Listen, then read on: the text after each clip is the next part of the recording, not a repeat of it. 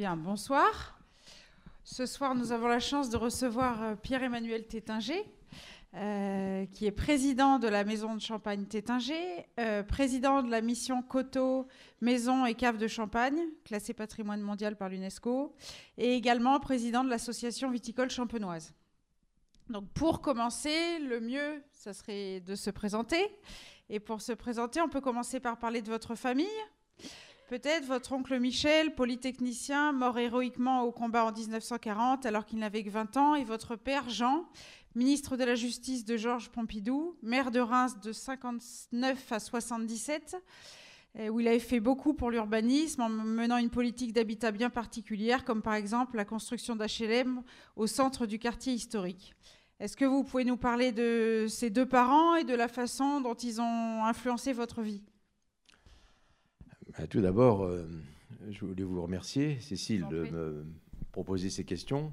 Je voudrais aussi remercier Philippe Hernandez de m'avoir invité euh, à participer à, cette réunion. Et puis, je voudrais remercier toutes les personnes qui sont présentes ici. Ça me touche de voir euh, beaucoup de monde et des gens passionnés, bien sûr, par, par le, vin, par le, le champagne aujourd'hui. Le champagne n'est pas qu'un vin, on en reparlera tout à l'heure.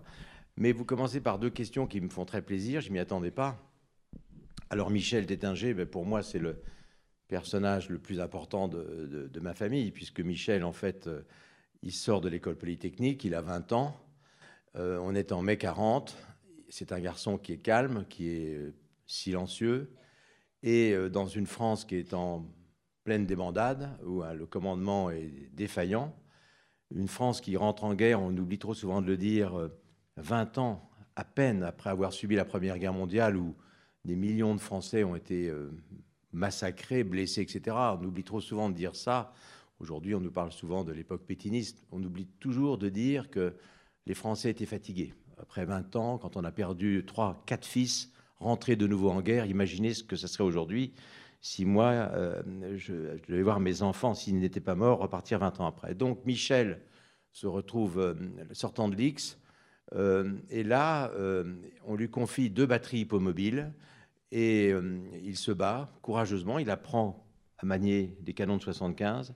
Et il se retrouve le 15 juin 40 euh, avec euh, une unité de, soldats qui étaient tous d'Afrique noire ou d'Afrique du Nord. Il était pratiquement le seul, le seul originaire de, la, France, de la métropole. Et là, il décide de défendre le dernier pont de la Seine encore en main des troupes françaises. Et il attend, il a 20 ans, une Panzer Division qu'il attend euh, de pied ferme. Il euh, détruit 40 chars, 200 euh, Allemands de tués ou blessés. Avec ses, derniers, ses deux derniers obus, il fait sauter ses batteries. Les Allemands lui demandent de se rendre et après, il dit non et il se fait descendre au corps à corps. Donc Michel, c'est vraiment un archange. Il meurt le 15 juin 40, trois jours avant l'appel du 18 juin. C'est un, des premiers résistants de France, mais je veux rappeler que ce que peu de gens savent, c'est que les Français, dans ces deux mois avant l'armistice de 40, se sont battus héroïquement. Euh, que Rommel euh, et von Manstein, qui ont été les grands chefs allemands, ont dit les Français ont été aussi féroces et, glorieux que les Français de Verdun. C'est une époque que les Français ne connaissent pas. Et Michel représente ces 180 000 Français tués qui se sont battus avec acharnement. On a beaucoup parlé après des compagnons de la Libération, des gens qui ont suivi De Gaulle. Mais ces premiers compagnons de la Libération, qui, ont eu, qui, sont morts. C'était ces 180 000 soldats français qui se sont fait tuer, mais qui ont été mal commandés. Ils ont été euh, mal commandés, et ça, ça a été euh, reconnu. Donc voilà, c'est une chose que je voulais dire. Et Michel, il m'a beaucoup inspiré quand euh, notre famille, tragiquement, a vendu un groupe superbe pour des raisons idiotes. J'en parlerai parce que c'est intéressant aussi de parler non seulement du vin, mais de parler de ce qui se passe dans une famille avec son côté glorieux et puis son côté parfois euh, tragique. Et je dirais pourquoi. Euh, bah, quand j'ai essayé de reprendre le champagne tétinger, que, euh, avec la chance, avec un tas de circonstances que, dont je parlerai, j'ai beaucoup pensé à Michel. Moi, j'ai toujours. alors, j'en viens à Jean. Jean Tétinger, c'est mon père. C'est un grand personnage que mes cousins présents ici Ardennais, comme moi, Nicolas Gailly, connaissaient bien.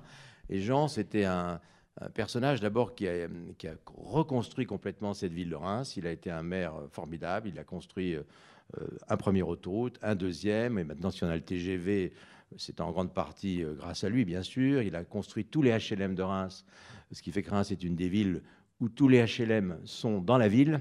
Et mon père a voulu mettre tous les HLM dans Reims pour que ces gens-là soient des Rémois à part entière, quitte à se créer un électorat de gauche contre lui. C'était quand même quelqu'un de très moderne. Mais euh, je l'ai beaucoup admiré, mais il a fait une chose qui n'est pas négligeable, c'est qu'en tant que secrétaire d'État au budget de Pompidou, il a préparé, signé les trois derniers budgets en équilibre de la France. Voilà. Et ça, euh, c'est quelque chose euh, qui convient de dire aujourd'hui. Il disait toujours, la France, il est mort en pensant que la France était un des pays les plus mal gérés du monde.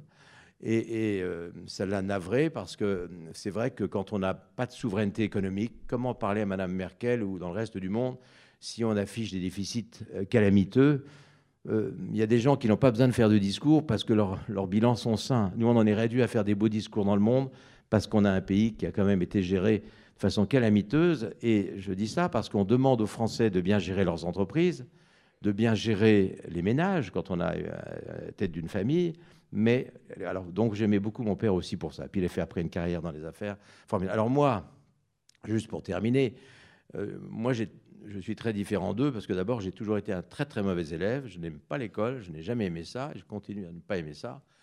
Et finalement j'ai été puni par le bon Dieu parce que euh, j'ai cultivé les zéros toute ma vie et maintenant j'en produis des milliards de zéros puisque euh, les bulles de champagne ce sont des, zéros à l'infini et finalement bah voilà c'est ce qui m'a amené là. Euh, mais, euh, mais moi, je n'ai jamais aimé l'école. Voilà, je ne suis pas un, bon élève et, et hum, voilà, je suis d'une nature un peu indépendante. Hein, hein, voilà. Alors vous parliez de votre père, du coup. Après, ça, après avoir laissé tomber la politique, il a pu développer les affaires familiales, et notamment la Société du Louvre, qui comptait plusieurs palaces à Paris, comme le Crillon, le Lutetia ou encore le Martinez à Cannes, et d'autres chaînes euh, d'hôtellerie. Euh, mais vous, vous auriez pu choisir de rejoindre ce groupe et d'y travailler, mais votre côté aventurier vous a poussé plus euh, euh, moi, en fait, à, partir en Afrique. Oui, alors en fait, je ne faisais pas grand-chose. Et après mon service militaire dans l'infanterie de marine, comme seconde classe, j'ai je me suis installé à Chamonix, où j'aime beaucoup la montagne. Et là, j'ai rencontré mon épouse, qui est une fille d'officier de chasseur alpin il a fallu que je me mette un peu au travail et ne sachant quoi faire, un patron de boîte de nuit m'a dit bah, Tu vas vendre du champagne avec le nom que tu portes, tu n'auras même pas besoin de savoir comment, on fait le champagne. Ce qui était d'ailleurs vrai. Alors donc j'ai commencé à vendre du champagne et ensuite mon oncle Claude, qui présidait la maison de champagne, m'a demandé de le rejoindre. Donc je lui dois beaucoup euh, à ce sujet-là. Je l'ai rejoint et puis j'ai progressivement euh, gravi euh, les, échelons de la maison jusqu'à cette arrivée où j'étais directeur général. Et là est arrivée cette tragédie familiale dont je parlerai si vous voulez. Et, euh, après, j'ai repris la présidence de la maison. Mais en gros, j'ai été comme un, un, petit chiot sur une portée qui, qui, qui, aboie un peu plus que les autres, puis qui, qui haut. Hein, mais euh, voilà, j'avais pas. Je vous en parlerai après de ça, parce que le poste de président ne m'a jamais euh, intéressé plus que ça. Mais pourquoi l'Afrique? Alors après, alors mon oncle Claude, quand j'ai commencé, m'a envoyé un peu en Angleterre, puis après, il m'a envoyé en Afrique. J'ai adoré l'Afrique. Je passais deux mois et demi par an en Afrique à vendre du champagne. on buvait du champagne toute la journée, on le transpirait euh, autant qu'on buvait, on faisait l'amour comme on cueille un fruit. Euh, je ne me suis jamais remis de, mes, tournées africaines. Euh, c'était l'époque où l'Afrique, il y avait ce qu'on appelait des grands blancs. Ce pas les grands chardonnays.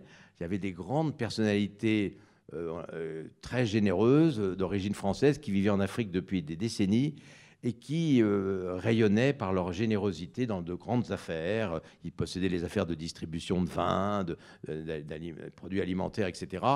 C'était des personnages qui, ont tous disparu.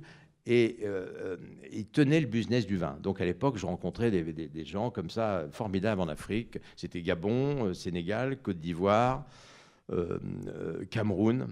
Cameroun est un pays formidable, où on ne se faisait pas payer d'ailleurs, parce que euh, c'était un peu compliqué de faire des affaires au Cameroun, mais j'adorais aller en Afrique. Et parce que l'Afrique, c'est, je dis toujours que ce euh, c'est pas un pays où on fait des fusées, c'est pas un pays où on, euh, de techniciens, mais l'Afrique, ce sont les plus grands gisements de poésie du monde.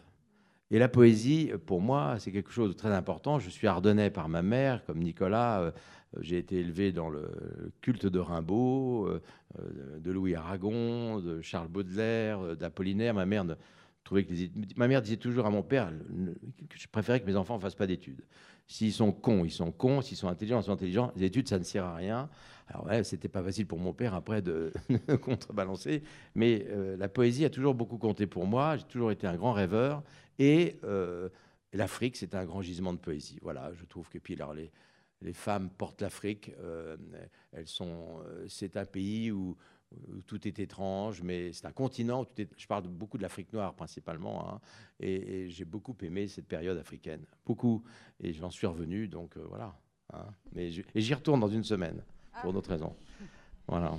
Alors, comme vous disiez, euh, vous évoquiez euh, rapidement, euh, à partir des années 2000, les héritiers tétingés, en mmh. général, commencent à vouloir peut-être avoir des projets plus personnels et ont besoin de vendre toute la société du Louvre pour essayer de réaliser leurs projets personnels. Ah, ça, c'est une histoire. Voilà, assez longue. Non, non, pas du tout. C'est pas ma version. Ma version, c'est que on était une famille qu'il n'était plus digne d'avoir ses affaires. On avait des, fondateurs euh, formidables, mais qui euh, avaient vieilli. Vous savez, c'est l'histoire de je reviens à Pétain. Euh, de Gaulle a dit de Pétain la vieillesse est un naufrage, et le drame du maréchal Pétain, c'est que sa vieillesse est identifiée avec le naufrage de la France. On a vécu ça. On a vécu une famille qui s'est délitée pour des, des chicayas idiots. On a vendu un groupe familial superbe qui marchait très bien, avec euh, des palaces formidables, avec Baccarat, avec le Grand Véfour, une famille qui avait beaucoup travaillé, si vous voulez, avec un produit qui était pour moi le produit le plus chaleureux euh, de, de du groupe. Pour moi, le produit qui était le plus chaleureux, et qui l'est toujours, puisque ce produit, c'était Campanile. On avait repris Campanile avec euh, trois hôtels, et on, en avait, on avait laissé le groupe avec 600 hôtels. C'est un produit extrêmement chaleureux, très humain, que moi j'ai toujours beaucoup aimé. le champagne, c'est très bien, c'est du luxe, c'est mais Campanile, c'est un produit très humain qui touchait euh, toute la population. Et, euh, à titre personnel, j'avais acheté deux petits Campaniles, je les ai toujours gardés parce que euh, j'aime l'humanité de ce produit. Et c'était le produit d'ailleurs qui rapportait le plus d'argent au groupe, rapportait beaucoup plus d'argent que le crayon, que le champagne, que le grand Véfour et tout ça. Donc en 2005, vous vendez Alors on vend, moi, je suis un peu le vilain petit canard qui trouve que c'est idiot. En fait, moi, je suis le seul provincial de la famille. Et peut-être quand on est en province, on a moins de dîners en ville, mais on, voit plus clair. J'avais une famille qui était très parisienne, où tous les soirs, des gens que j'aime toujours, hein, j'ai pas de haine contre les gens de ma famille, mais je trouve ça triste qu'on ait fait ça. Euh, des gens qui, qui, entendent tous les jours un avis différent, de grands banquiers d'affaires, de, et eh ben un jour, ils savent plus quoi. Puis ils vendent. On a vendu pour mettre de l'argent en banque. Est arrivé Madoff ensuite, euh, euh, qui a dû sûrement récurer deux, trois comptes en banque. Et puis après, voilà. Euh, et on a vendu ça à un fonds de pension américain qui a fait son travail. Donc on a, on a fait. Et, depuis, ce fonds de pension a revendu chaque asset en faisant des plus-values magnifiques pour faire vivre les, les retraités américains. Voilà l'histoire de. Alors, je voudrais quand même ajouter que l'ISF a été une catastrophe est une catastrophe pour les entreprises françaises, euh, est une catastrophe pour les familles, a fait fuir des, milliers de personnes qui représentaient euh, une sorte de sève économique. Alors ça n'a pas, ça n'a rien ajouté. Mais on pouvait survivre avec l'ISF. Il aurait fallu se battre comme Michel, mais euh, quand on a une volonté, il y a un chemin. Et donc, alors pour éviter tout ça, moi j'ai pris la décision de partir en, en retraite assez tôt parce que après, on fait des bêtises. J'ai pris une autre décision. Comme ça, je vous aurais tout de suite délivré un certain nombre de messages. Je pense que dans une entreprise, en, France, il faut donner un contre-pouvoir. Et chez Tétinger, j'ai engagé un directeur général qui est un œnologue, euh, un ingénieur qui n'a pas d'action, mais qui a un droit de veto. Je lui ai donné un droit de veto, c'est-à-dire que s'il me voit euh, m'engager dans une voie, il a le droit de veto. Et je trouve ça très bien. Et alors, un an après que Starwood ait racheté euh, la, totalité du groupe, vous, euh, il souhaite se, défaire de la branche Champagne-Tétinger. Exactement. Et donc vous, c'est là où c'est intéressant, vous repartez à l'assaut de Tétinger. ce groupe-là, l'américain, qui est un homme sympathique, qui s'appelle Barry Sterlich, il vient visiter la maison quand il achète, alors il arrive avec un énorme, c'était très fort d'ailleurs, il arrive avec un énorme, c'était un fonds de pension qui n'était pas du tout le plus riche de tous les candidats. Mais il arrive avec, il avait, il avait une technique, il, arrive, il avait loué un avion, un quadrille réacteur, il se posait à Reims, il se posait à Paris, et il impressionnait tous les autres fonds de pension, français et étrangers, par, celui-là, il doit être très très riche, il avait 40 ans, euh, très gonflé, et il montrait qu'il était extrêmement puissant. Alors il était arrivé à Reims avec un, avion, pour, il, a visité Tétinger une seule fois, donc au, départ, quand il a racheté le groupe, et très vite, il avait dit à, à, Maison, je rachète Tétinger. Au passage, d'ailleurs, il avait dit, vous devriez garder au moins Tétinger, c'est votre nom, euh, gardez ça. J'ai entendu ma famille dire non. Hein, dire non à ça. il dit, mais quand même, gardez ça. D'autant plus que j'en veux pas vraiment parce que je ferai pas mieux que vous. Euh, pour diriger une affaire comme ça, éponyme et tout, je ferai pas mieux que vous. Donc, euh, finalement, il reprend donc Tétinger, presque contraint. Et puis là, un an après, comme ce monsieur était très gonflé et qu'il avait acheté ça pour le groupe pour 2 milliards 800 millions d'euros, il fallait vite qu'il rembourse les banques. Euh, il avait fait beaucoup d'emprunts. C'était un grand financier. Et euh, donc, il a revendu le champagne d'étinger. Et là, je me suis porté candidat. Mais j'ai eu 50 euh, candidats contre, contre nous. Et là, j'ai eu, la, eu la baraka. Il en faut de temps en temps. Je vais vous raconter une histoire qui est vraie. je, suis, je, suis allé voir le banquier de Reims. On m'avait dit, va voir Bernard Marie. C'est un banquier un peu atypique. Il dirigeait la caisse régionale du Crédit Agricole de Reims. Vas-y, je ne le connaissais pas, mais tu devrais lui parler de ton truc. Alors j'arrive et je me présente devant lui. Et puis je lui dis voilà, je, trouve, je voudrais essayer de faire monter une candidature pour racheter la maison de Champagne. Il me dit bah, Pierre-Emmanuel, euh, oui, mais je ne vous connais pas. Il m'appelle Pierre-Emmanuel, ce qui pour moi est un signe. Je me dis tiens, pourquoi pas. Et puis il me dit bah, écoutez, revenez me voir euh, dans une semaine avec un projet. Alors, euh, je me rappelle avoir été sur la tombe de mon grand-père en disant là, maintenant, faut m'aider et tout. Il pleuvait un peu à Reims. Mais je dis là, c'est une affaire sérieuse. Ce rendez-vous est important. Donc, j'arrive dans, la banque. Et là, je, le vois et il était avec euh, tous les cadres de la banque. il me dit Bon, bah, Pierre-Emmanuel, présentez-moi euh, votre projet. Alors là, j'avais pris un livre que mon grand-père m'avait dédicacé quand j'avais l'âge de 5 ans. Mon grand-père avait été président du conseil municipal de Paris dans les heures noires de la capitale en 1943. Et j'aime bien parler de ça parce que comme il était euh, ni gaulliste ni communiste, euh, évidemment, euh, c'était un peu plus compliqué. Il faisait partie des 41 millions de Français qui étaient pétinistes et qui après sont devenus gaullistes trois mois avant la libération. Mais bon, c'est notre histoire. Et donc mon grand-père avait beaucoup participé à la non-destruction de Paris. Il avait négocié avec un général allemand, von Schultitz, la non-destruction de Paris, alors que Hitler lui avait demandé de détruire Paris. Et donc, mon grand-père euh, avait écrit un livre sur la destruction de Paris, la non-destruction de Paris. puis, il me l'avait dédicacé. Il l'avait mis à mon petit-fils Pierre-Emmanuel, qui sera osé entreprendre et conserver. Je ne sais pas pourquoi il avait mis ça, j'avais 5 ans. Alors, je suis arrivé devant Bernard Marie, et je lui ai dit bah, Mon projet, monsieur Marie, c'est ça c'est oser entreprendre et conserver. Alors, je vais vous faire une chose. J'étais un bon vendeur quand même. Hein. Alors je lui ai dit, euh, je vais vous donner ce livre. Si vous vous intéressez à mon projet, qu'on rachète Tétinger et que je deviens président, vous me le rendrez. Sinon, je ne veux plus de ce livre. Vous le brûlez. Puis je lui ai dit, vous le gardez. Alors il m'a dit, vous êtes sûr et tout pour un banquier. Je lui ai donné le livre. Et je lui ai dit, mettez-le dans un coffre. Je ne veux plus en entendre parler. Vous me le rendrez quand on aura racheté Tétinger. Alors il, m'a dit, ben, j'ai besoin d'une chose, c'est de l'aval de votre père, Jean Tétinger, qui avait été très triste de la vente du groupe. Il n'avait pas été pour. D'ailleurs, ses frères et sœurs avaient attendu qu'il prenne sa retraite pour faire cette opération, euh, pour moi, désastreuse sur le plan de, l'éthique. Et donc, euh, c'était un renoncement. C'était indigne pour moi d'avoir fait ça, absolument indigne. Et donc, euh, pour de l'argent. et donc, on, est candidat. C'est très compliqué. L'ensemble des champenois n'y croient pas trop, mais disent bon, ben, Pierre-Emmanuel tente le coup. Euh, je suis soutenu par l'ensemble de la communauté champenoise des vignerons, j'insiste bien, par le syndicat général des vignerons, par la communauté champenoise. Et puis, une histoire marrante, s'il y a des banquiers dans la salle ou s'il Bernard Marie me dit euh, Pierre-Emmanuel, ça va coûter combien cette opération? Je lui dis Monsieur Marie, euh, si je vous dis combien ça va coûter, vous allez me foutre dehors.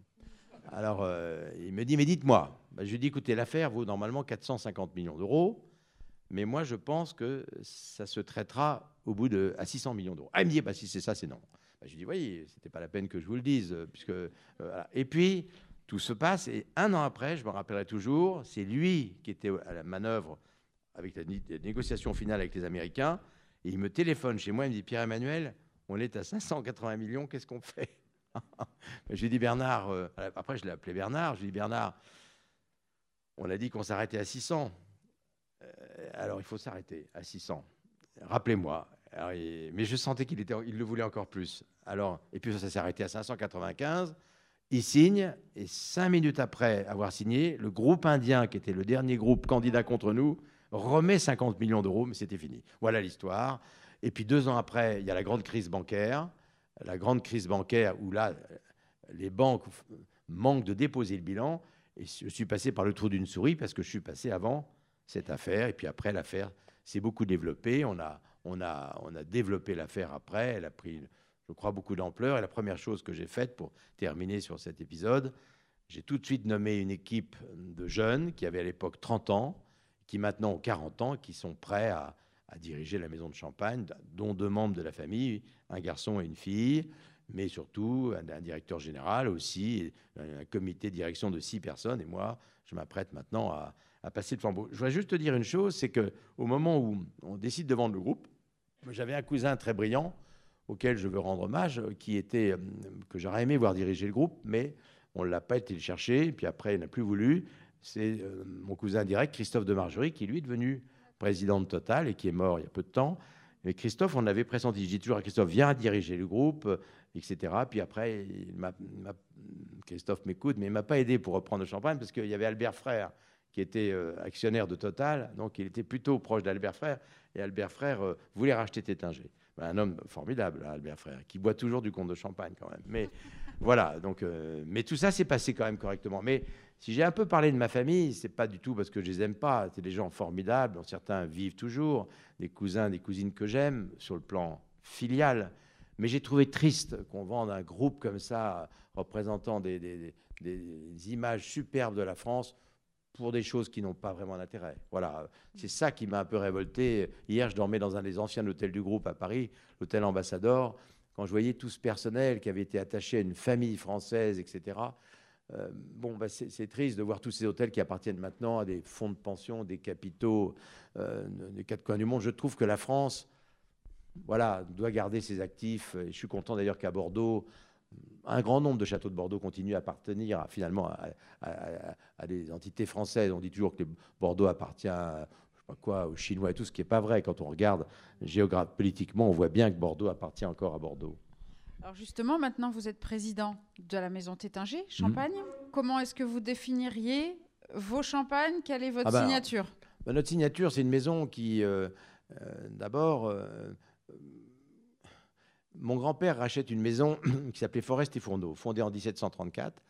Et cette maison, donc cette famille ne vit plus, passe la main.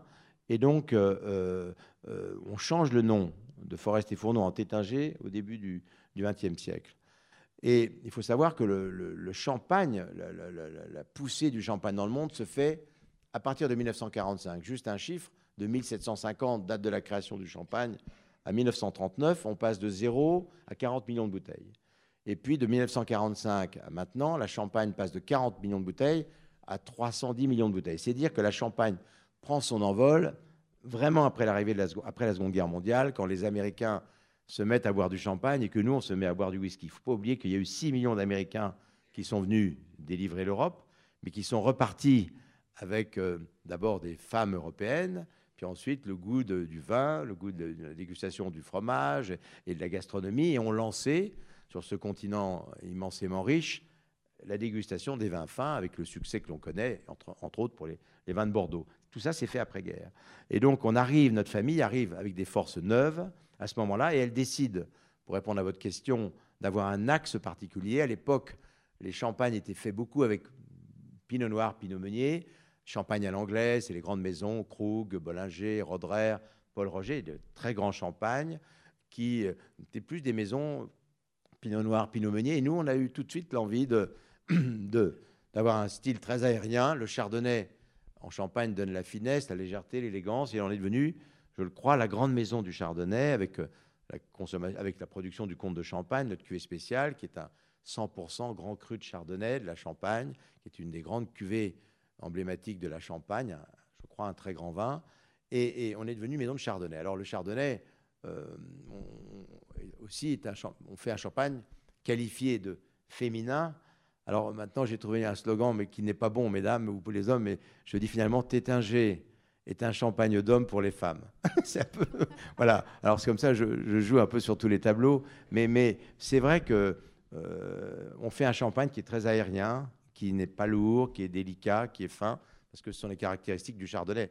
En Champagne, parce que le chardonnay en Californie ou en Nouvelle-Zélande ou, ailleurs ne donne pas les mêmes résultats. Voilà, on est une, grande maison de chardonnay, je dirais, tout en aimant beaucoup le pinot noir et le meunier, mais on utilise beaucoup de chardonnay. Dans notre cuvée sans année, je dis toujours qu'une cuvée de champagne sans année, j'en profite pour le dire, pour moi, l'honneur d'une maison, ce ne sont pas ses millésimes ou ses cuvées spéciales, c'est de faire un très grand sans année. Si Tétinger est devenu Tétinger, c'est parce qu'on s'est toujours appliqué à faire de notre champagne euh, le, plus, vendu, le plus proposé à la clientèle, nous le croyons, un très grand champagne. Et puis alors, comme il porte notre nom, euh, et comme j'en bois tous les jours depuis 44 ans, euh, ben, j'ai envie de le faire convenable.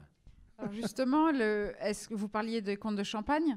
Euh, Quel est le rapport euh, particulier entre les vignerons, certains grands vignerons de Champagne, comme Célos, et euh, les grandes maisons de négoce? Comme la vôtre, Tétinger, on en connaît d'autres. Euh, est-ce qu'il y a euh, entre vous une rivalité ou est-ce que justement les compétences de chacun sont partagées et vous vous aidez, vous vous entraidez pour améliorer la qualité? Comment ça se passe? Alors d'abord, que ce soit Mouette et Chandon, qui est la plus grande maison de champagne au point de vue de la taille, des résultats, de, voilà, ou, le plus petit des vignerons, je veux toujours rappeler qu'on fait toujours du champagne avec du raisin. J'entends parfois les petits vignerons parler des grands groupes, ben, on, fait du champagne avec les raisins provenant de 33 000 hectares de vignes. J'aime aussi rappeler que nous sommes tous des vignerons. Le premier des vignerons en Champagne, c'est Mouette et Chandon, ils ont 1400 hectares de vignes à eux.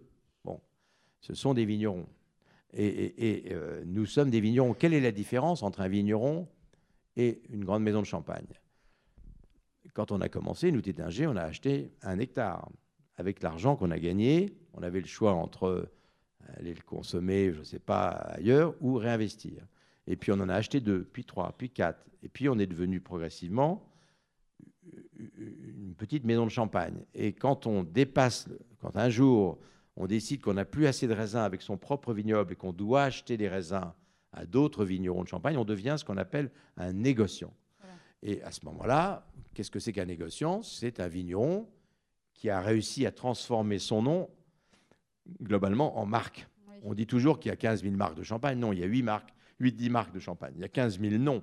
Mais la différence entre un nom et une marque, une marque, c'est quoi? C'est un, c'est un nom qui est devenu mondialement connu parce qu'il a pu assurer pendant des décennies une qualité constante et exceptionnelle. C'est comme ça qu'on devient une marque. Et euh, nous sommes devenus une marque, justement, en quittant ce statut de vigneron. Tout ça pour dire que pour moi, il n'y a pas d'opposition entre vigneron et négociant, c'est une question de taille. Mais nous sommes tous des vignerons. Tétinger, nous avons 300 hectares de vignes. Euh, donc, euh, on, a un vignoble qui est classé en haute valeur environnementale, en viticulture, bien sûr, raisonnée. Nous sommes des vignerons, mais pas avec la même échelle. Et à ce sujet-là, j'aime bien dire une chose. Je n'aime pas quand on dit c'est bon parce qu'on est petit ou c'est pas bien parce qu'on est gros. Euh, je trouve ça absolument ridicule. Euh, une, entité qui est devenue importante, c'est parce qu'elle a réussi. Hermès, les voitures Audi, Mercedes, c'est pas une question de taille. Si elles sont là où elles sont, c'est parce que elles ont globalement pu assurer une excellence constante à leur marque depuis des décennies.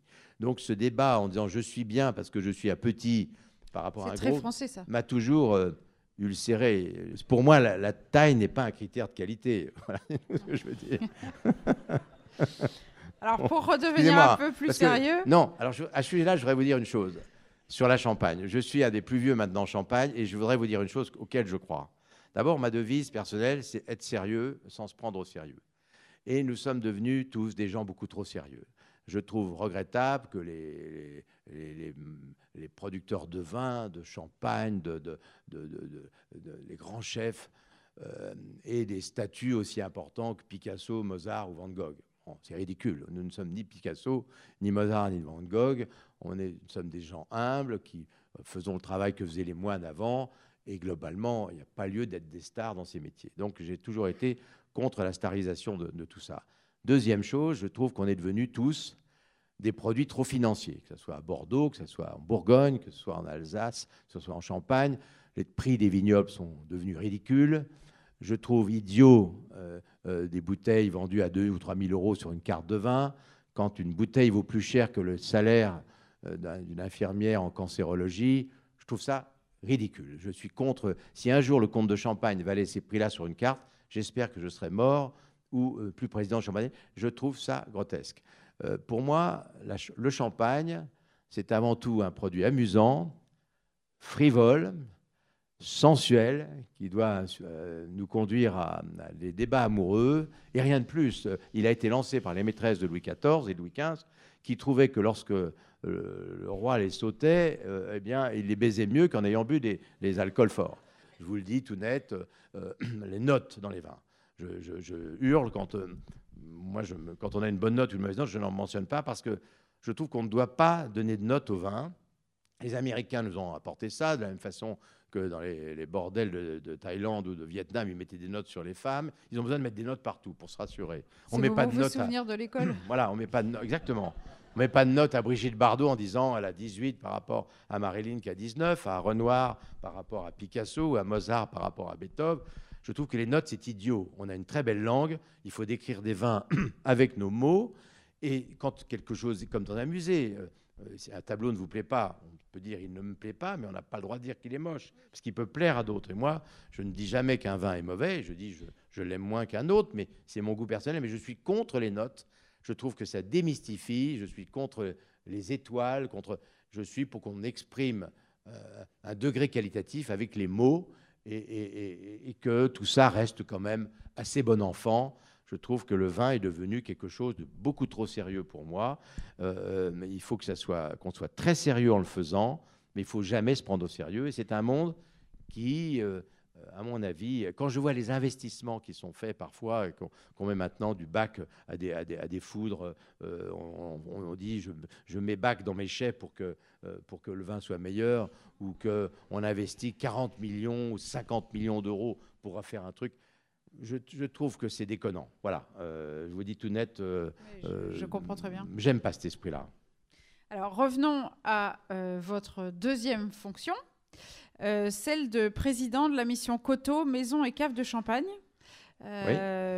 patrimoine mondial de l'UNESCO. Est-ce que vous voulez nous expliquer à nous, Bordelais, oui, en quoi bah. consiste cette mission? Eh bien, d'abord, cette mission est formidable parce que c'est une mission que j'exerce à titre bénévole, bien sûr, mais qui est une mission de valeur. Parce que l'UNESCO, c'est une des rares grandes institutions internationales qui est en France. Et l'UNESCO, c'est la paix par la science et la culture.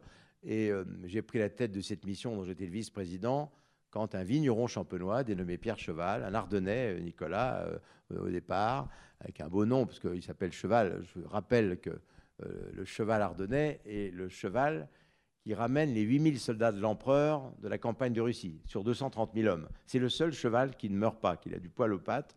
Et il, ramène l'Ardennais qui a failli disparaître, qu'on a relancé en le faisant cultiver nos vignes.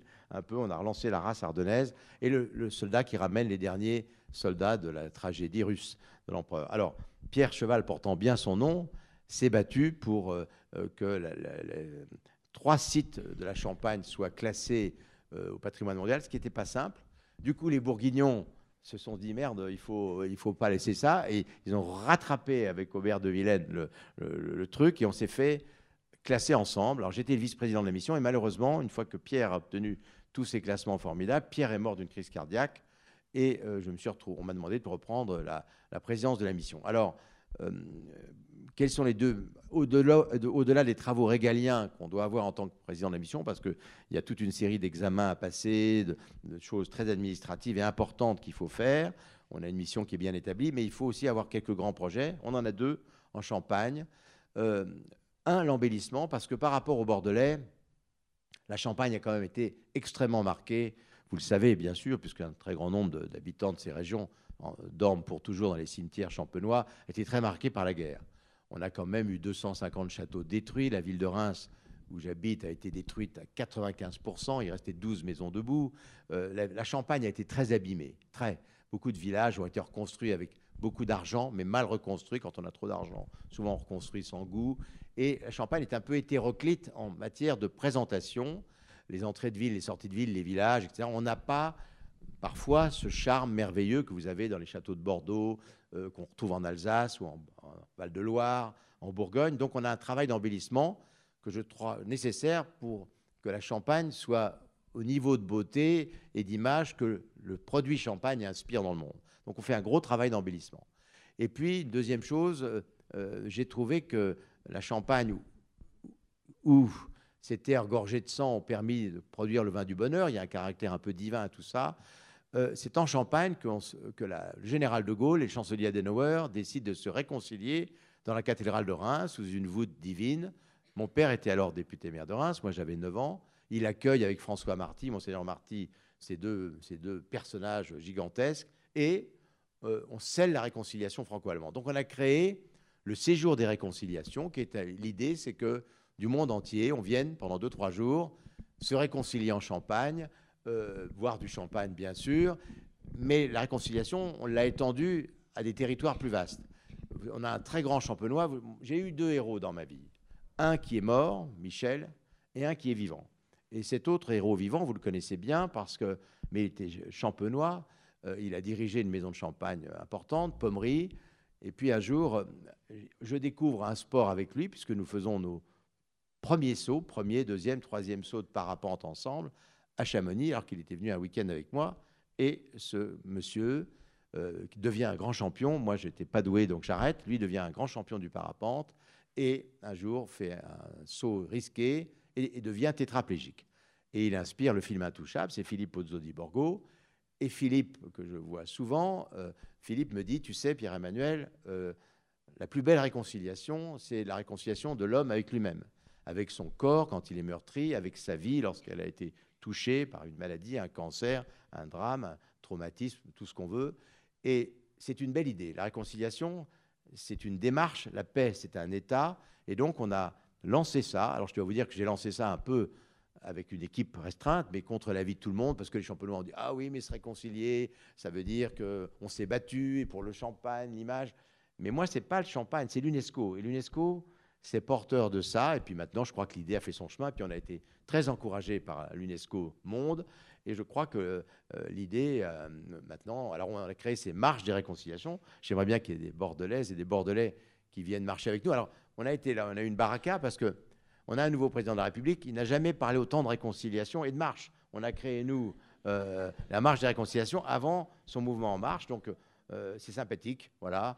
Euh, mais voilà, alors je m'occupe beaucoup de la mission UNESCO, puis après j'aimerais bien transmettre ça à d'autres, mais, mais, mais voilà, c'est quelque chose d'important. Alors je voudrais aussi dire que j'ai toujours pensé, et ça dans ma famille, je veux le rappeler, on est une famille un peu particulière, parce qu'il n'y en a pas tant que ça, où dans les affaires on s'est quand même beaucoup occupé de politique.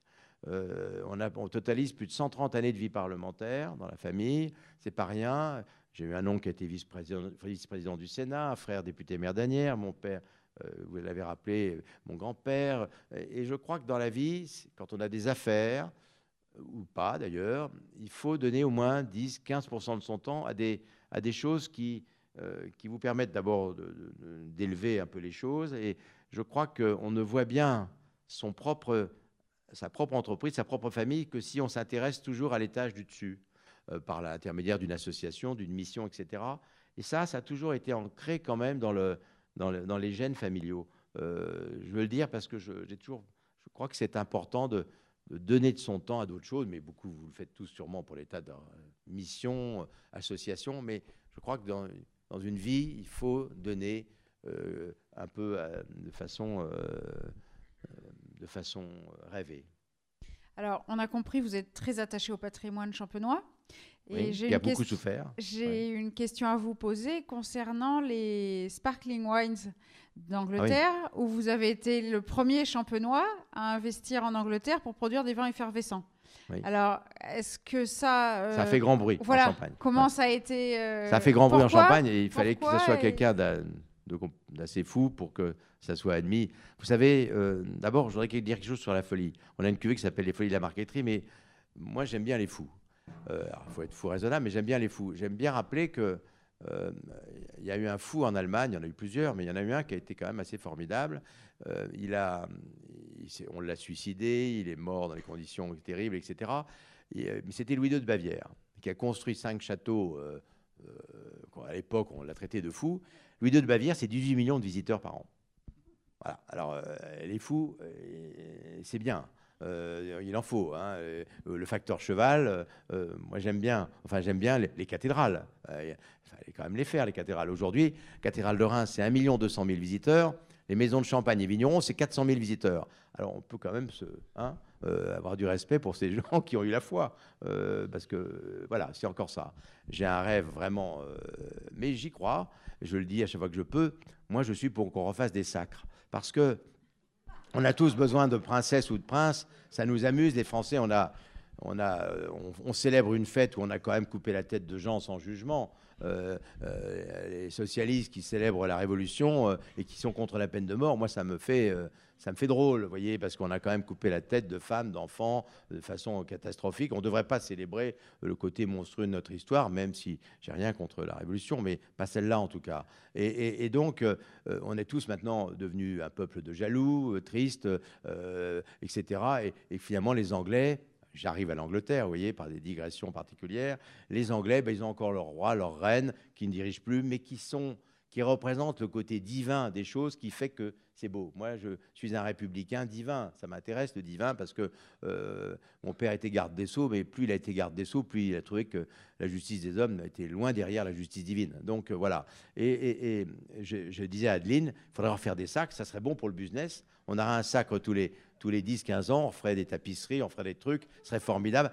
Elle ne pouvait pas me dire non, mais euh, son parti ne euh, le permettait pas. Mais je continue de le penser d'ailleurs. On aurait une monarchie constitutionnelle, ce serait formidable. Ça nous ferait un business d'enfer. On, aurait, euh, on ferait revivre les châteaux, il y aurait des gens. Albert Frère, tenez, Albert Frère, je vous le dis parce que je lui ai déjà dit, ça m'amuse. Albert Frère, il avait deux rêves dans sa vie. Pas de devenir milliardaire, ça il est devenu, mais il avait deux rêves. Il voulait être anobli par le roi des Belges, et il voulait être grand croix de la Légion d'honneur. Mais il a eu les deux. Euh, on l'appelle Monsieur le Baron et les grands croix. C'est pas beau, euh, c'est formidable. Et eh ben, euh, donc voilà, je suis pour ça. Alors ça, c'est une de mes idées un peu folles. Et pourquoi je parlais du Kent? Je reviens en Angleterre. Et pourquoi je suis allé en Angleterre? D'abord parce que j'aime bien les Anglais. J'aime bien les Anglais parce que ils sont excentriques, ils sont rêveurs. Les Anglais ont tout inventé, tout ce qui est ludique. Comme ils n'ont jamais travaillé, sauf depuis Madame Thatcher, ils ont fait travailler les autres dans monde, mais ils ont tout inventé. Les jeux, ils ont inventé le cognac, le Bordeaux, le Champagne, le Bourgogne, tout ça, c'est eux qui ont inventé ça. L'alpinisme, le yachting, euh, le bridge, le poker, le football, le tennis, le golf, le rugby. Ils ont tout, tout ce qui est de se poiler, de s'amuser. Ils n'ont pas inventé la gastronomie. Alors, et ce pays est le premier pays, euh, premier pays euh, consommateurs de champagne. Donc moi, je voulais les remercier et je commençais à voir des Anglais qui disaient oui, bon, vous achetez du champagne depuis 300 ans, mais vous méprisez nos vins mousseux, etc., etc. Ben moi, et puis un jour, mon agent anglais qui est formidable, qui nous vend 1 500 000 bouteilles de champagne, me dit, il est Master of Wines, il me dit, Pierre-Emmanuel, je vais planter de la vigne en Angleterre. Ben, je lui ai dit, Patrick, euh, tu vas pas le faire tout seul, ça va gêner les intérêts de Tétinger, permets-moi de le faire avec toi. Et puis euh, il m'a dit, bah, là, si tu me prends par les sentiments. Et puis donc on l'a fait. Et comme je voulais qu'on soit les premiers, parce que je trouve que c'est sympa d'être les premiers. Alors j'ai été pris pour un, peu pour un, en Champagne, mais j'ai expliqué aux Champenois que c'était important qu'on dise d'abord aux Anglais merci, deuxièmement qu'on tienne compte de leurs désirs, puisque de toute façon ils en produisent comme en Californie. On est en Californie, on a une très belle winery, donc on avait une histoire, et donc on a fait la même chose, et puis avec une belle histoire. Et là je la dois à mon oncle Claude.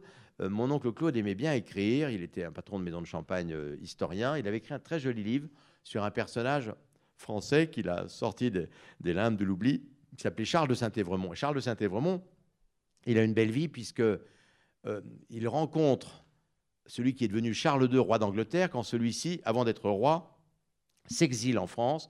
Parce que vous savez que les Anglais ont une période républicaine de trois ans, ils ont compris très vite, mais euh, ils, ont, ils ont une période républicaine avec Cromwell. Et donc là, le futur Charles II s'exile en France, et là, il apprend à boire, à manger, à, faire plus que fait, euh, ce qu'on fait en Angleterre à l'époque. Et il revient en Angleterre, il devient roi, et après, c'est Saint-Évremont qui doit s'exiler, puisqu'il est, est impliqué dans l'affaire de Fouquet, dans Louis XIV, et il part donc s'installer en Angleterre, où il lance l'épicurisme, les grands vins, le libertinage, euh, le plaisir du champagne, etc. Il devient super copain avec le roi Charles II, il retrouve son ami, ils font des fêtes d'enfer tout en étant libertin, mais en vivant vieux, parce qu'Évremont meurt à 75 ans, ce qui à l'époque n'est pas ridicule. Louis XIV lui demande de revenir, mais il dit non, je suis bien en Angleterre. Et il se fait enterrer à l'abbaye de Westminster, au Carré des Poètes, où il y a, un Français ou deux. Euh, vous imaginez quel est l'honneur. Alors on a, a lancé Saint-Évremont, on l'avait en marque de champagne, on a arrêté la marque, on l'a donné dans la corbeille de mariée à ce projet franco-anglais, et puis on a appelé notre, notre, domaine Évremont, faisant revivre ce personnage, et on a lancé la marque Saint-Évremont euh, dans l'abbaye de Westminster, sous un portrait de la reine Elisabeth, euh, avec toute la presse. C'était très sympa, parce qu'il faut apporter toujours, à mon avis, euh, au vin une histoire, un charme, euh, euh, du rêve. Et il faut dépasser le cadre du pinot noir, du pinot meunier, du chardonnay et des fûts de chêne. Hein.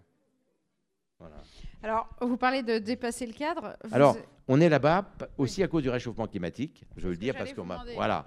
Alors, c'est pas la première raison. La première raison, c'est une affaire d'amitié avec Patrick. C'est très important l'amitié. Moi, vous savez, pourquoi je, suis rentré un peu dans le champagne, euh, un peu par hasard, mais, mais, mais euh, parce que j'aurais aimé plutôt faire de la politique. Mais j'aurais été mauvais parce que j'aurais été trop passionné.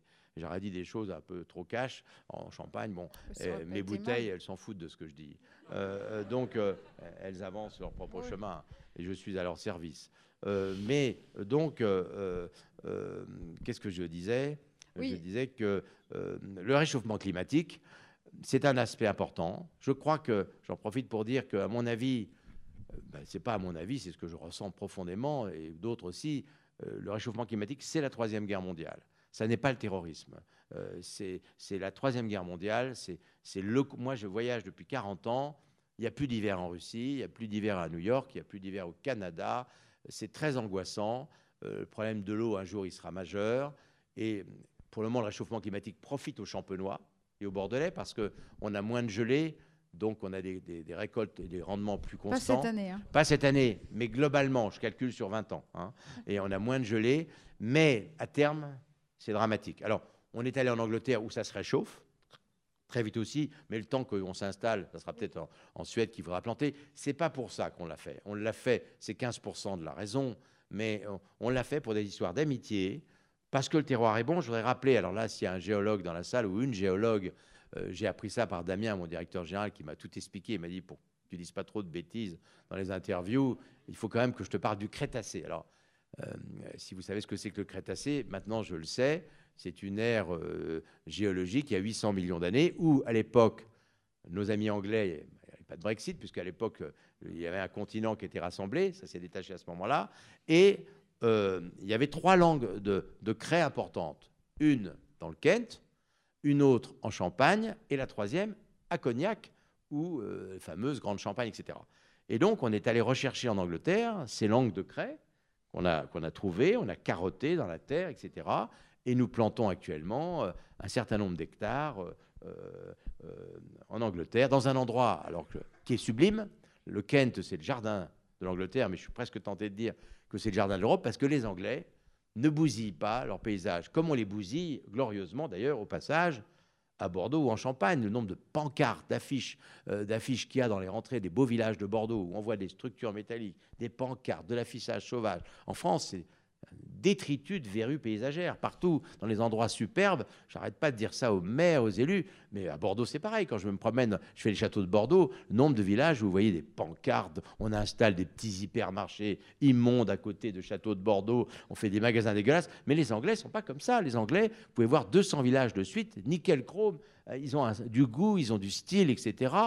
Allez dans le Kent, à côté de Canterbury, il y avait un petit signe, mon père avait jumelé Reims avec Canterbury, qui est une ville magnifique, 40 000 habitants, on s'amuse et tout. Les Anglais ont le sens de la préservation, ont du goût, ont du talent. On les traite un petit peu souvent de, très, très mais, ils ont du style, les Anglais, ils ont de la classe.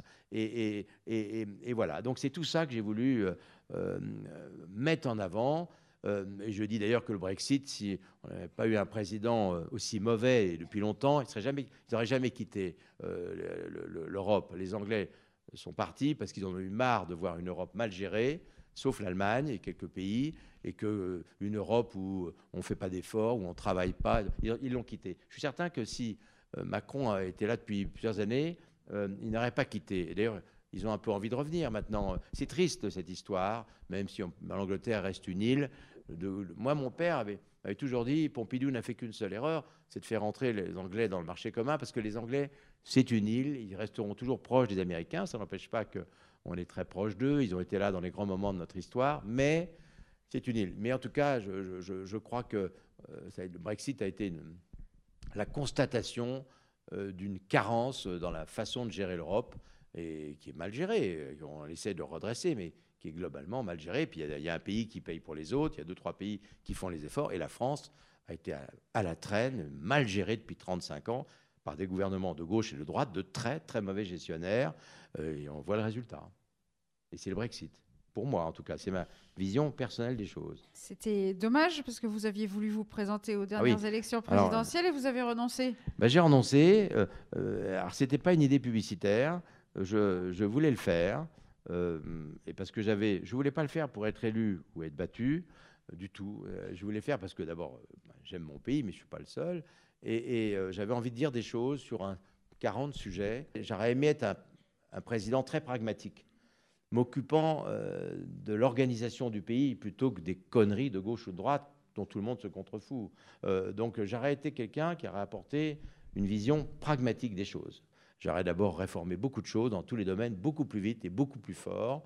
Euh, voilà ce que j'aurais aimé faire. C'est pas trop tard. Euh, oui, mais je vieillis, j'ai 65, je vais avoir 65 ans, je suis grand-père, huit fois, j'ai une femme merveilleuse euh, dont je dois m'occuper beaucoup plus.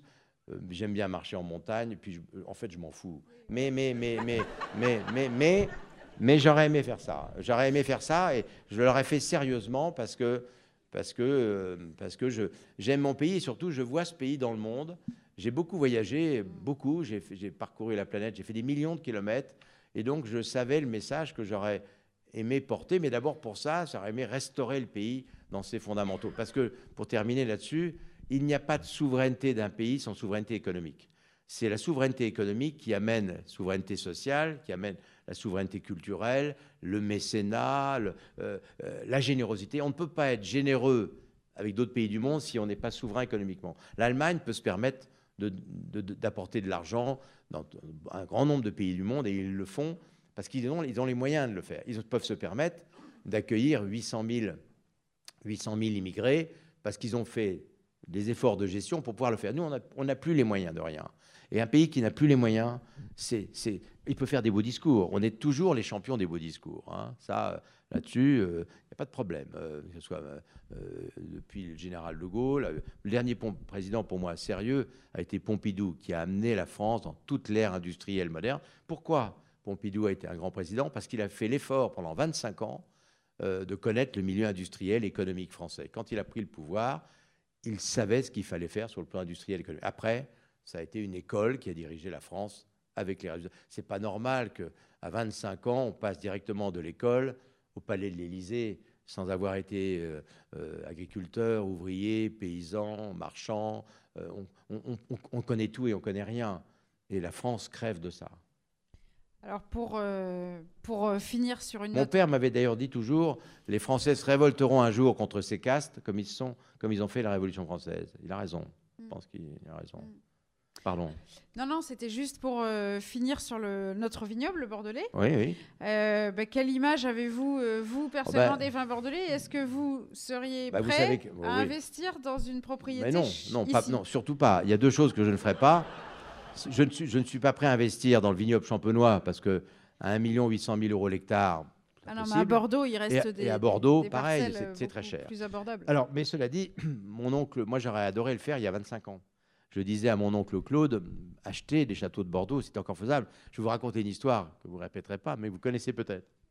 Il y a un Bordelais un jour qui a eu des problèmes financiers importants et parce qu'il voulait honorer ses contrats, il avait fait des contrats trop importants avec les, vignerons bordelais.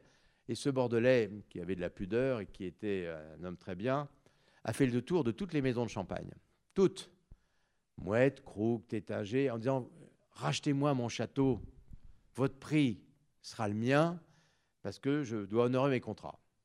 Ce château, c'était un château très peu connu, château Margaux, et ce Bordelais, c'était Bernard Ginestet. Il avait fait le tour de tous les champenois, y compris nous, et on a tous dit non.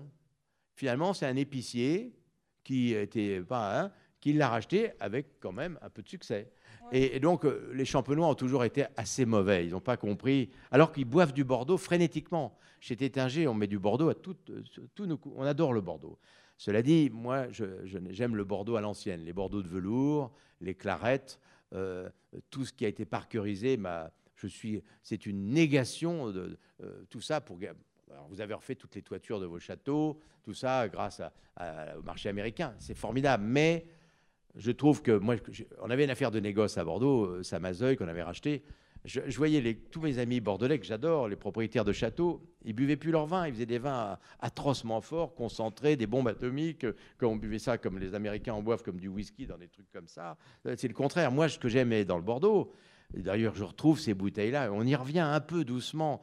Euh, j'adorais, moi, aller dans les clubs anglais où je vais, où je trouve encore les Bordeaux à l'ancienne, les Bordeaux de velours, où qui sont un peu passés, où le goût d'eau revient, mais où on peut boire tranquillement chacun sa bouteille sans s'être fatigué le lendemain. Maintenant, les Bordeaux d'aujourd'hui, il faut attendre que je sois mort pour pouvoir espérer les boire. Ils sont trop puissants, trop, euh, trop concentrés, trop ci, trop ça. Moi, ça me fatigue horriblement. Euh, je ne peux plus boire ça. Alors que je, je, je, bats pour retrouver des vieux Bordeaux ou quelques producteurs bordelais qui sortent, de, font les vins de Bordeaux comme je les aimais.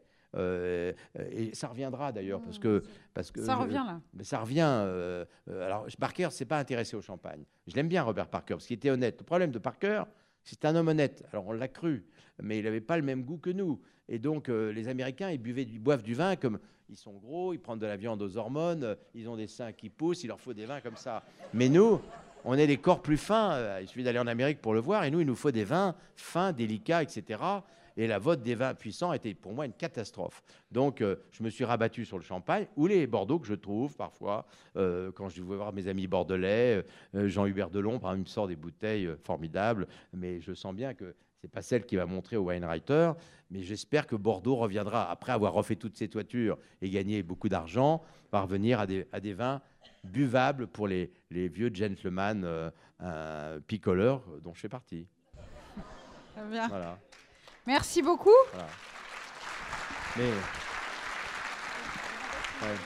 Oui, mais j'aime beaucoup Bordeaux et j'aime beaucoup les châteaux. J'aime les châteaux. Alors donc, euh, euh, voilà, quand on arrive à Bordeaux, c'est une ambiance. Alors par contre, heureusement que nous, on n'a pas ça. On est un climat un peu plus... Ça pourrait être un peu lénifiant. Moi, je suis charentais d'origine, ma grand-mère. L'argent de Tétinger, c'était l'argent du cognac. Mon grand-père s'est marié avec une femme qui avait de l'argent, une vieille famille de cognac. C'est avec cet argent qu'on a fait le champagne. Mais en Charente, un peu comme à Bordeaux parfois, on peut s'endormir sur des gloires évanescentes, des beaux châteaux, etc. finalement, rester dans, des, lieux qui, qui, sont hors du temps et hors du monde. Les champenois, on a quand même été obligés de se bouger. On était tellement envahis, tellement détruits. Puis on avait un vin, nous, qui était bon marché, qui est devenu important quand on l'a mis en bulle. Mais avant, on produisait des vins qui étaient de moins bonne qualité que les vins de Bourgogne et infiniment moins bons que les vins de Bordeaux c'est la bulle qui nous a emmenés dans des, paradis de prospérité. Mais j'adore Bordeaux, vous l'avez compris, et nous buvons chez Tétinger toujours du Bordeaux. Par exemple, tenez, j'adorais un vin, j'aime toujours, bien sûr, mais euh, j'adorais boire du Bran Cantenac. Le Bran Cantenac, ils ont résisté à la parcurisation autant qu'ils pouvaient. Autant qu'ils pouvaient. Ils ont été les derniers à passer de l'autre côté.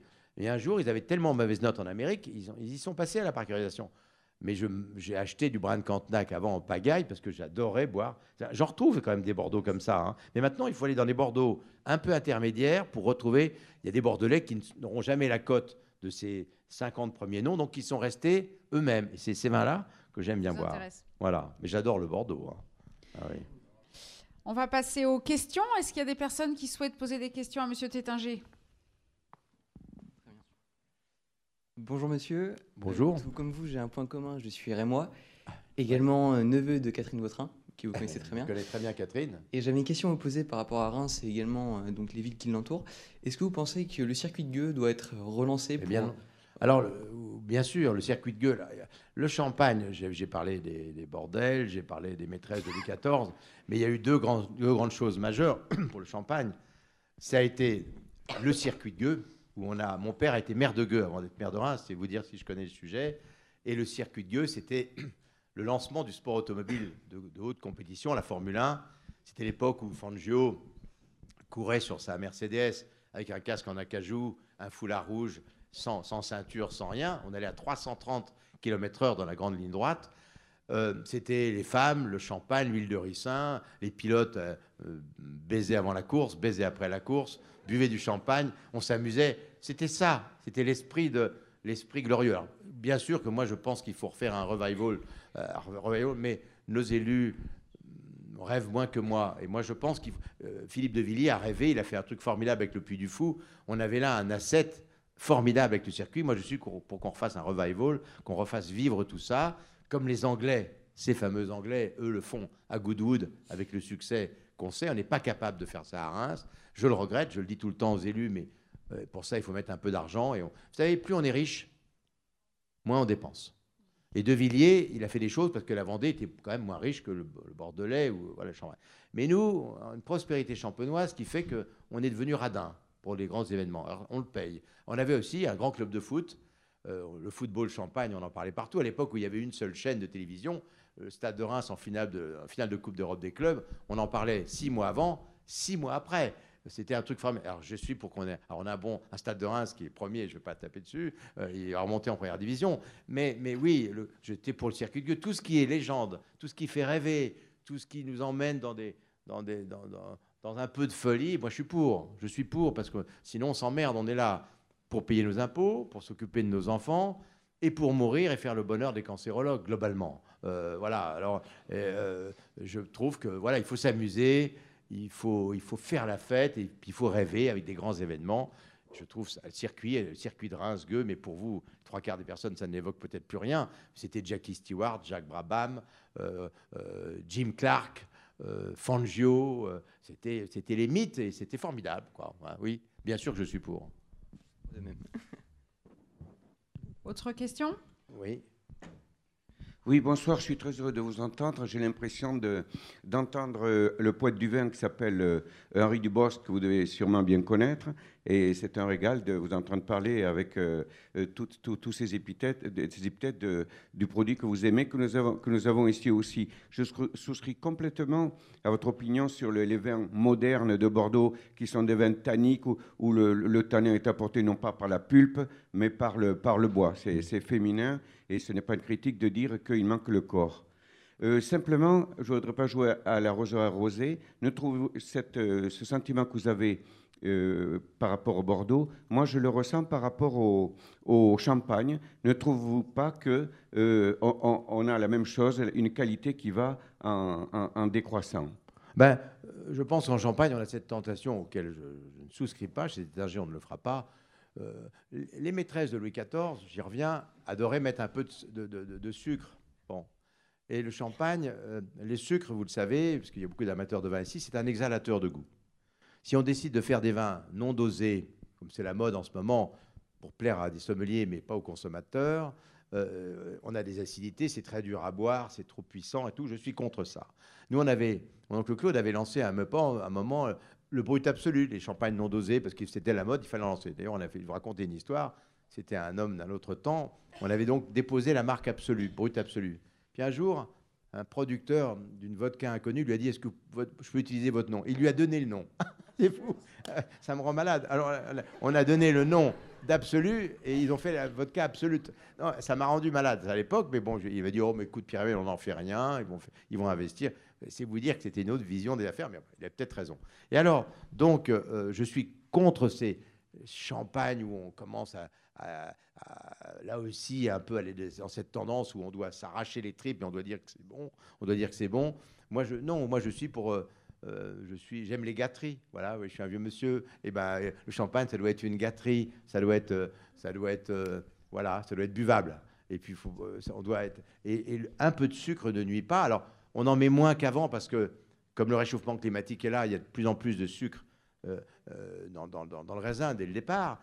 Mais le dosage est une, notion majeure du champagne.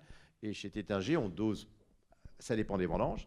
Des vendanges où il y a plus de sucre dans le raisin, on dose moins, mais on dose toujours entre 7 et 9 grammes, toutes nos cuvées, ce qui fait que toutes les arômes ressortent, les fragrances du chardonnay, du pinot noir, du meunier ressortent, parce que le sucre, je le rappelle, quand c'est bien fait, est un exhalateur de goût. Et donc, je suis contre aussi cette tendance des, champagnes ultra bruts, non dosés. Pour moi totalement imbuvable, mais où il faut se prosterner devant parce qu'on dit que c'est très bien. C'est comme la cuisine. Alors, il y a un journaliste euh, que j'adore, je vous le dis, vous avez parlé de ce grand journaliste, mais il y a un autre que j'aime. Moi, je l'aime beaucoup. Si vous me demandez quel est le jour, il y a deux journalistes que j'aime beaucoup. J'aime beaucoup Michel Béthane, parce qu'il dit des choses euh, simples et vraies. Et j'aime beaucoup Perico Légas dans Marianne. Euh, Perico, lisait l'article qu'il a fait sur la gastronomie de cette semaine. C'est sulfureux, mais voilà, c'est formidable. Il dit des choses que tout le monde pense, mais que personne n'ose dire. J'aime beaucoup Perico, qui est un basque, qui a du, qui a du sang, qui a de la sève, et, j'aime beaucoup les gens comme ça. Euh, la cuisine, c'est pareil, elle est partie. J'adore la cuisine, la grande gastronomie, mais je n'ai même pas besoin de vous dire ce que je pense, parce que vous le savez déjà. Euh, et en fait, moi, je, je, suis toujours pour une entrée plat dessert. Vous voyez, je ne peux pas manger, mon foie ne supporte plus de faire de goûter 40 extraits de racines sur 12 plats. Voyez Et donc, euh, euh, j'ai besoin, moi, d'entrée plat dessert avec avec des recettes. J'aime les caillebottes, j'aime la crème de chocolat au lait de la maïzena, des choses que l'on ne retrouve plus, les bananes flambées, euh, euh, voilà, les soufflés au grand marnier, soufflés au chocolat. Euh, j'aime bah, j'aime la tête de veau, la cervelle d'agneau, tout ça. Mais on, ne voit plus tout ça. J'aime les clafoutis, bah, j'aime tout ce qu'on aime. Quoi. Mais de bistrot. Si, je, si vous dites à ça, Paris. oui, mais quand c'est très bien fait, mais à Paris, vous c'est très difficile à faire. Les caillebottes, est-ce que vous savez ce que c'est que les caillebottes Oui, oui. Hein? J'essaye de relancer les caillebottes. C'est ce petit flan au lait merveilleux euh, qui est fait en Charente. Je, chaque fois que je vois des grands chefs, ils faites-nous des caillebottes. C'est magnifique, mais c'est très difficile. Alors voilà, j'aime, j'aime la rhubarbe, j'aime, mais bon, euh, tout ça est difficile. Et puis je fais comme tous les grands chefs. Vous savez, les grands chefs, quand ils sont entre eux, ils se prennent une entrecôte, un petit poulet au miel, ils ouvrent une bouteille de vieux Bordeaux ou une bouteille de champagne, et je peux vous dire qu'ils trouvent ça très très bon très très bon. Et, voilà. Donc, mais voilà, voilà. C'est une petite digression. J'adore les chefs. On a un grand prix culinaire qui s'appelle le Tétinger. Nous vivons avec les chefs tous les jours. Mais voilà, je, trouve qu'il faut arrêter un peu les déconnades dans tous les domaines. Champagne, vin, bouffe, euh, politique évidemment. Il faut. Vous allez avoir un type formidable qui arrive, c'est Pierre Arditi. Il, est lui aussi, ah, voilà, un homme absolument merveilleux euh, qui parle du vin euh, formidablement. Cher monsieur. Oui, monsieur. Dites-nous. Je peux vous entendre. Oui, oui. Euh, bonsoir, monsieur. Euh, j'ai remarqué une tendance euh, en Champagne. Il y a plus en plus de vignerons qui font le coteau champenois. que pensez-vous sur le ah coteau champenois? Ah ben, Je suis contre. Je suis contre le fait que je suis contre le fait que les champenois fassent du vin, parce qu'il est moins bon. Il sera toujours moins bon que les vins de Bourgogne, les vins de Bordeaux, bien sûr, les vins d'Alsace et autres grands vins. Donc je suis contre parce que c'est piquer du business à d'autres, c'est faire des vins irréguliers, parce qu'ils sont irréguliers, ils sont trop chers. Il y a le fameux vin de Bouzy, le nom plaît, Bouzy ça plaît. Il y a des noms comme ça, c'est joli Bouzy d'ailleurs, c'est la boue, c'est sympa, c'est un très beau nom. Mais j'aime beaucoup ce nom, mais le problème des Bouzy, c'est qu'il y en a des bons. Alors on vous les vend une année à 50 euros la bouteille, l'année d'après, ça, ça c'est pas bon. Donc je, suis contre la production. Alors c'est sympathique, hein, en Champagne, on fait pendant un peu de vin tranquille, puis du ratafia aussi, vous connaissez peut-être ça. Bon, mais non, nous on n'en fait pas parce que c'est pas très sérieux. Il faut faire des choses très bonnes, très sérieuses, et il faut laisser à ceux qui font des très grands vins le soin d'en faire. Donc je suis contre par principe parce que ça ne sera pas aussi bon que le champagne et ça affecte le travail merveilleux de nos amis bordelais de nos amis alsaciens, de nos amis euh, voilà, bourguignons ou en Provence.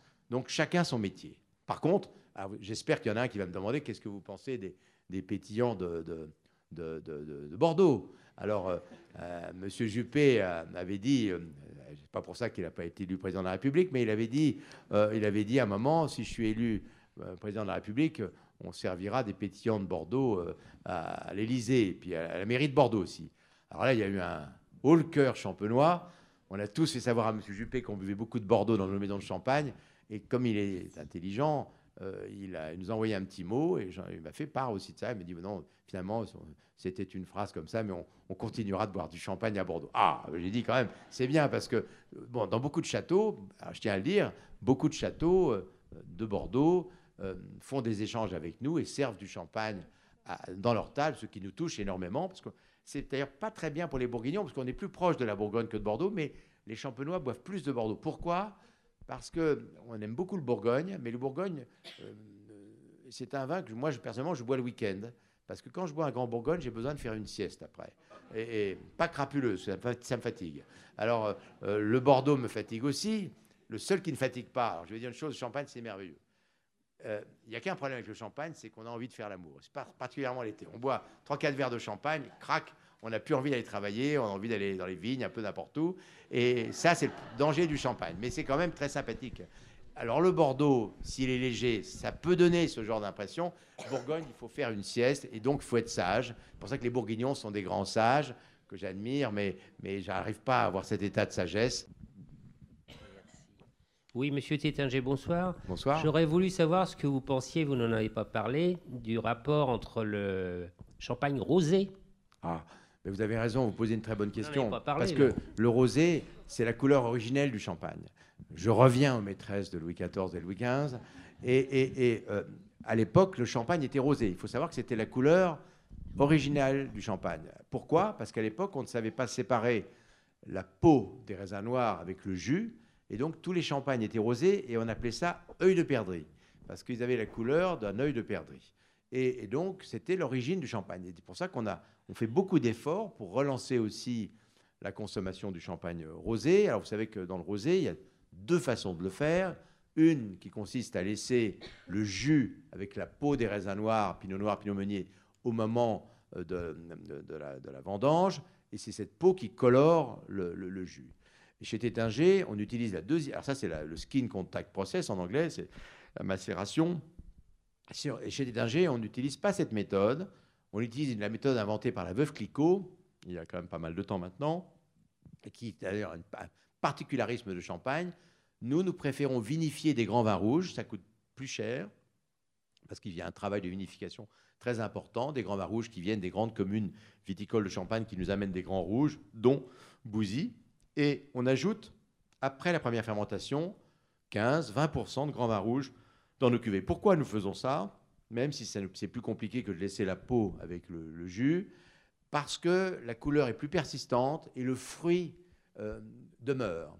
Dans les rosés de saignée, très vite, la couleur devient très palichonne, elle vire à l'oranger, euh, etc. Et puis, le goût disparaît, alors que quand on rajoute euh, des, grands, des grands rouges de champagne, la vivacité, le fruit, la fraîcheur restent plus longtemps. Donc, on est, plus, on est dans cette tendance, avec tout le respect qu'on a pour les rosés de macération. Il y a de grands vignerons champenois qui font la macération, qu'on respecte. Vous savez, ce qui est très important en Champagne, c'est la différence, comme à Bordeaux.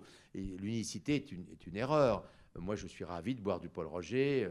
Euh, j'ai un ami ici qui a été euh, longtemps un grand champenois et avant d'être un grand bordelais, mon ami Thierry Budin, et qui présidait la maison Perrier-Jouette. Il y a quand même des transfuges champenois à Bordeaux, pas beaucoup, mais il y en a. Donc ils sont soulignables et qui, faisaient, qui font des vins admirables, différents de Tétinger, avec, euh, avec cette notion de rosée de saignée, euh, qui sont, euh, que je bois, je bois quand je peux, parce qu'ils ne me font pas de prix chez Paul Roger, mais, voilà, mais j'achète quand même. Ils ont peu de vin à vendre, donc ils n'ont pas de prix, mais, en tout cas, c'est des très grands vins, il faut être différent. Nous, on a choisi cette, cette direction-là, mais d'autres directions sont bonnes. Voilà, en tout cas, le rosé, vous avez bien fait de poser la question, c'est majeur dans l'histoire du champagne. Ça représente 15% de nos ventes. C'est pas rien et ça plaît beaucoup aux Anglais. Donc, vous voyez, j'en reviens. Euh, euh, si vous savez que dans, les, dans, les, grands hôtels anglais, les femmes, vers 17h, adorent boire du champagne rosé dans des flûtes de champagne, surtout pas dans des verres à vin. Ne buvez jamais de champagne dans des verres à vin. Je vous le redis, sortez les coupes. C'était le message. Euh, sortez tout ça, tout ce qu'avaient vos grands. On vous dit, vous voyez un sommelier, il vous dit, il faut plus faire ça. Vous savez pourquoi ils font ça? C'est parce que dans un verre à vin, moi j'ai commencé comme plongeur à l'aiguille du midi. C'était mon premier métier. J'avais 16 ans et j'avais à nettoyer 4000 verres par jour. J'en J'avais le droit d'en casser 200 parce qu'il fallait aller très vite. Et, à l'époque, euh, euh, les sommeliers vous disent faut des verres à vin parce que des coupes de champagne, d'abord ça se casse. Et puis c'est pénible pour le service d'un restaurant c'est pénible. Donc on veut tout unifier. Mais moi, je ne veux pas qu'on boive le champagne dans le même verre qu'un vin de Cahors, pour lequel je respecte, ou un vin de pays de, quatre coins du monde. Le champagne, c'est le champagne. Et il faut ressortir toutes les vieilles coupes que vous avez, qui ont accueilli les soldats de 14, qui ont accueilli les, les, gens qui revenaient des camps, etc. Il faut faire vivre tout ce qu'on a dans nos placards. C'est le buffet de Rimbaud, où on sort toutes nos vieilleries, mais qui sont belles. C'est notre histoire. C'est l'histoire des cristalliers français, de Baccarat, de Lalique et autres. Lalique était champenois, d'ailleurs, d'ailleurs. C'est tout ça qu'il faut faire revivre, notre patrimoine. Donc je suis pour que la Champagne nage dans sa légende. Moi, j'aime bien boire champagne dans des coupes, en avoir plein les moustaches et dire aux sommeliers que je les aime, mais que je ne veux pas faire. C'est pas que ça. C'est n'est pas un produit technique. C'est bien plus que ça, le champagne. Bien, mais il nous reste à remercier Monsieur Tétinger, je pense. Et je, oui.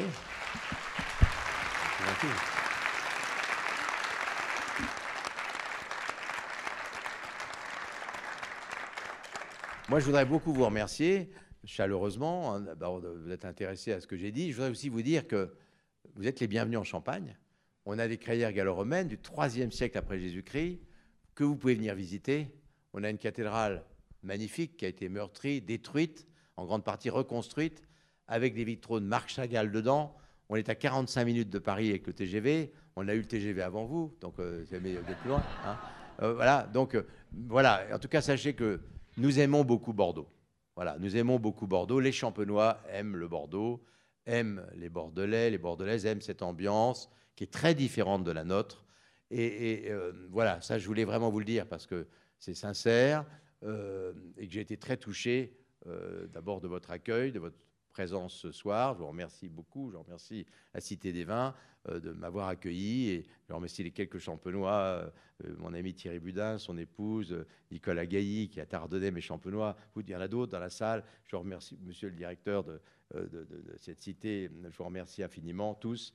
Voilà, je suis Philippe Hernandez, bien sûr. voilà, ça m'a beaucoup touché d'être là. Vous savez, je vais vous, dire je vais vous faire une confidence. je, prépare ma retraite et après, je, finalement, j'ai décidé de, donner moins de choses comme ça. Donc, c'est peut-être euh, pas une des dernières, mais à moins que voilà, mon destin m'amène à autre chose. Mais euh, je suis à un âge, je vais vous faire une confidence, où il y a une chose qui est belle. La vie va très vite, la vie professionnelle va très vite, tout va très vite. Et il y a un beau sujet auquel on ne pense pas assez, c'est la mort. Et qu'un homme joyeux doit euh, toujours maintenant préparer sa mort. Et la mort m'intéresse beaucoup, m'intéresse, c'est un beau sujet, la mort. C'est ma mère m'a dit une chose très juste. Elle m'a dit, tu sais, Titi, j'ai un prénom, petit Titi, tu sais, euh, euh, euh, la vieillesse, ça doit être le dessert de la vie. Et je trouve que c'est une très belle chose. on doit, si on a une vie à peu près heureuse, équilibrée, fantasque aussi, il faut se lâcher, mais la, dernière période, moi j'en suis au fromage, hein, c'est le dessert. Et le dessert, ça doit être quelque chose de bien vécu. donc, je trouve que J'aime bien les montagnes, parce que quand on regarde les montagnes, l'immensité, elles sont là depuis des dizaines de millions, voire de milliards d'années. Euh, ben, euh, cette notion de, pour Mitterrand, aller voir les pyramides d'Égypte, je le comprends très bien là-dessus. Je trouve que la mort est un sujet qui est merveilleux. J'aimerais bien presque, je le ferai pas parce que les gens, trop, je mettrais trop de temps à l'expliquer, mais une cuvée qui s'appellerait la mort. Je trouve que vive la mort, vive la mort, c'est adorer la vie que de dire viva la muerte. Voilà, et c'est un beau sujet je trouve, qui est. Alors que les Africains, pour terminer sur l'Afrique, appréhendent bien. Les Africains, ils ne savent pas faire des fusées, ils ne font pas de recherche cancérologique de premier ordre, mais sur les grandes notions, la vie, la mort, l'amour, la poésie, je les trouve très en avance sur nous. Euh, le regard des étoiles, du monde et tout, et, cette capacité à rêver. Et donc voilà, je trouve que c'est un beau sujet auquel je m'intéresse énormément et qui, qui me permet de vivre à peu près heureux. Voilà. Merci beaucoup.